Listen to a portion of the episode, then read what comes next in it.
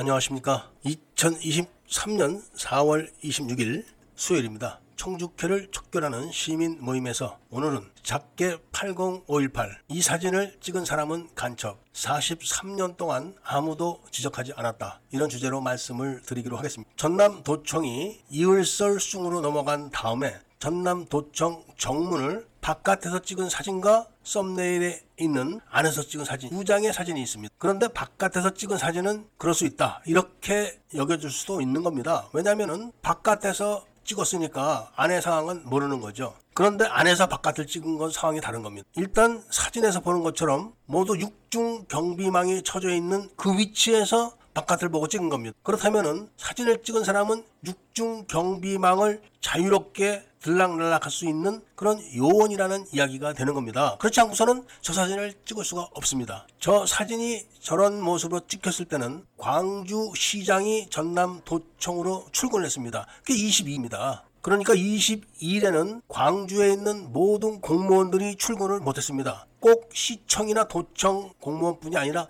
경찰 공무원들도 다 도주를 했던 겁니다. 당연히 동사무소라든지 뭐 이런 데 있는 공무원들도 다 출근을 못한 겁니다. 그런데 22일 날 광주시장과 고위공직자 몇 명이서 도청으로 출근을 한 겁니다. 그때 출근을 할 때도 저런 경비망을 통과하기 위해서 광주시장이라도 신분증을 제시하고 신문을 다 확인 받아가면서 도청으로 출근을 해가지고 21일 날 오후 3시 40분경에 전멸을 했던 이을설 부대 사망자들에 대한 시신 처리를 위해서 청소차 지원 문제를 협의해주기 위해서 가는데도 저런 검문을 했던 겁니다. 그런데 이 사진을 43년 동안 아무도 이야기를 한 사람이 없는 겁니다. 그냥 당연한 듯이 저렇게 해도 되는 그리고 저렇게 해도 아무렇지도 않은 이런 겁니다. 또 한 사람 출근을 했다고 하는 사람이 있었습니다. 바로 전남 도청 유생과에서 근무했다고 하면서 양심 선언을 했다고 하는 분인데 그분도 당시에 439 시신을 처리한 이야기를 한 번도 한 적이 없습니다. 그리고 도청 지하에 광주시 의사회에서도 책으로 발간을 할 정도로 도청 지하에는 신분증 없는 얼굴에 페인트가 칠해져 있는 시신들이 다수 있다. 이런 소문에 대해서 언급한 적이 없습니다. 그리고 도청이 수복된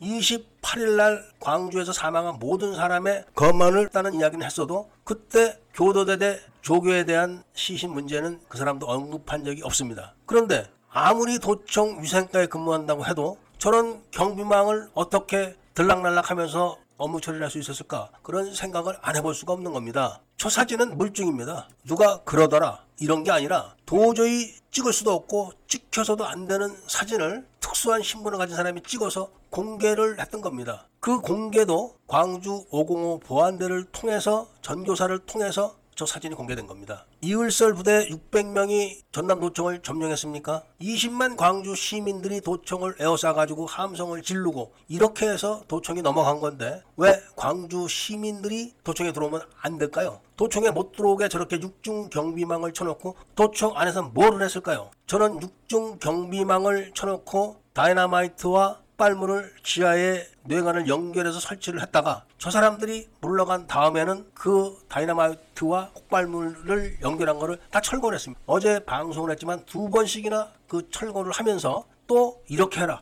저렇게 해라 그런 대화를 나눠가면서 또 철거를 했던 겁니다. 이 정도만 봐도 저런 사진을 검열을 통해서 공개를 시켜줬던 505 보안대나 전투교육사령부 문제가 있는 겁니다. 그리고 저런 육중 경비망에 처져 있었던 도청 상황실과 전교사는 수시로 연락을 했던 겁니다. 그리고 그들의 접선 장소는 바로 통합병원 앞입니다. 또는 통합병원 뒤입니다. 저들이 광주 시내를 활보할 수 있는 비표시는 바로 수습위원회라는 어깨띠입니다. 조갑재 기자도 바로 수습위원회라는 어깨띠를 두르고 전교사에서 접선시켜줬던 요원들을 따라서 전남도청에 들어간 겁니다. 제 이야기가 손톱만큼이라도 틀린다면 댓글로 지적을 해 주십시오. 그리고 북한군이 왔다고 그렇게 떠들던 사람들이 43년 동안 왜 저 사진을 보고 아무런 지적을 하지 않았는가 이런 생각도 한번 해 보시기를 바라면서 오늘 이야기를 마치고자 합니다. 작게 8018 책을 모든 국민들이 한 번씩이라도 본다면 대한민국에는 공산주의자들이 발을 붙일 수가 없게 됩니다. 저절로 공산주의자들은 다 물러가게 됩니다. 그럼에도 불구하고 우익이라고 자청하는 사람들이 작게 80518에 대해서는 입을 딱 닫고 있습니다. 그리고 5.18에 대한 역사를 연구하시는 분들도 당연히 이 작게 80518 책을 사서 읽어보셔야만 됩니다. 그리고 틀린 내용이 있다면 저한테 언제든지 지적을 하시면 됩니다. 이야기를 들어주신 데 대해서 감사드리면서 오늘 이야기를 마치고자 합니다.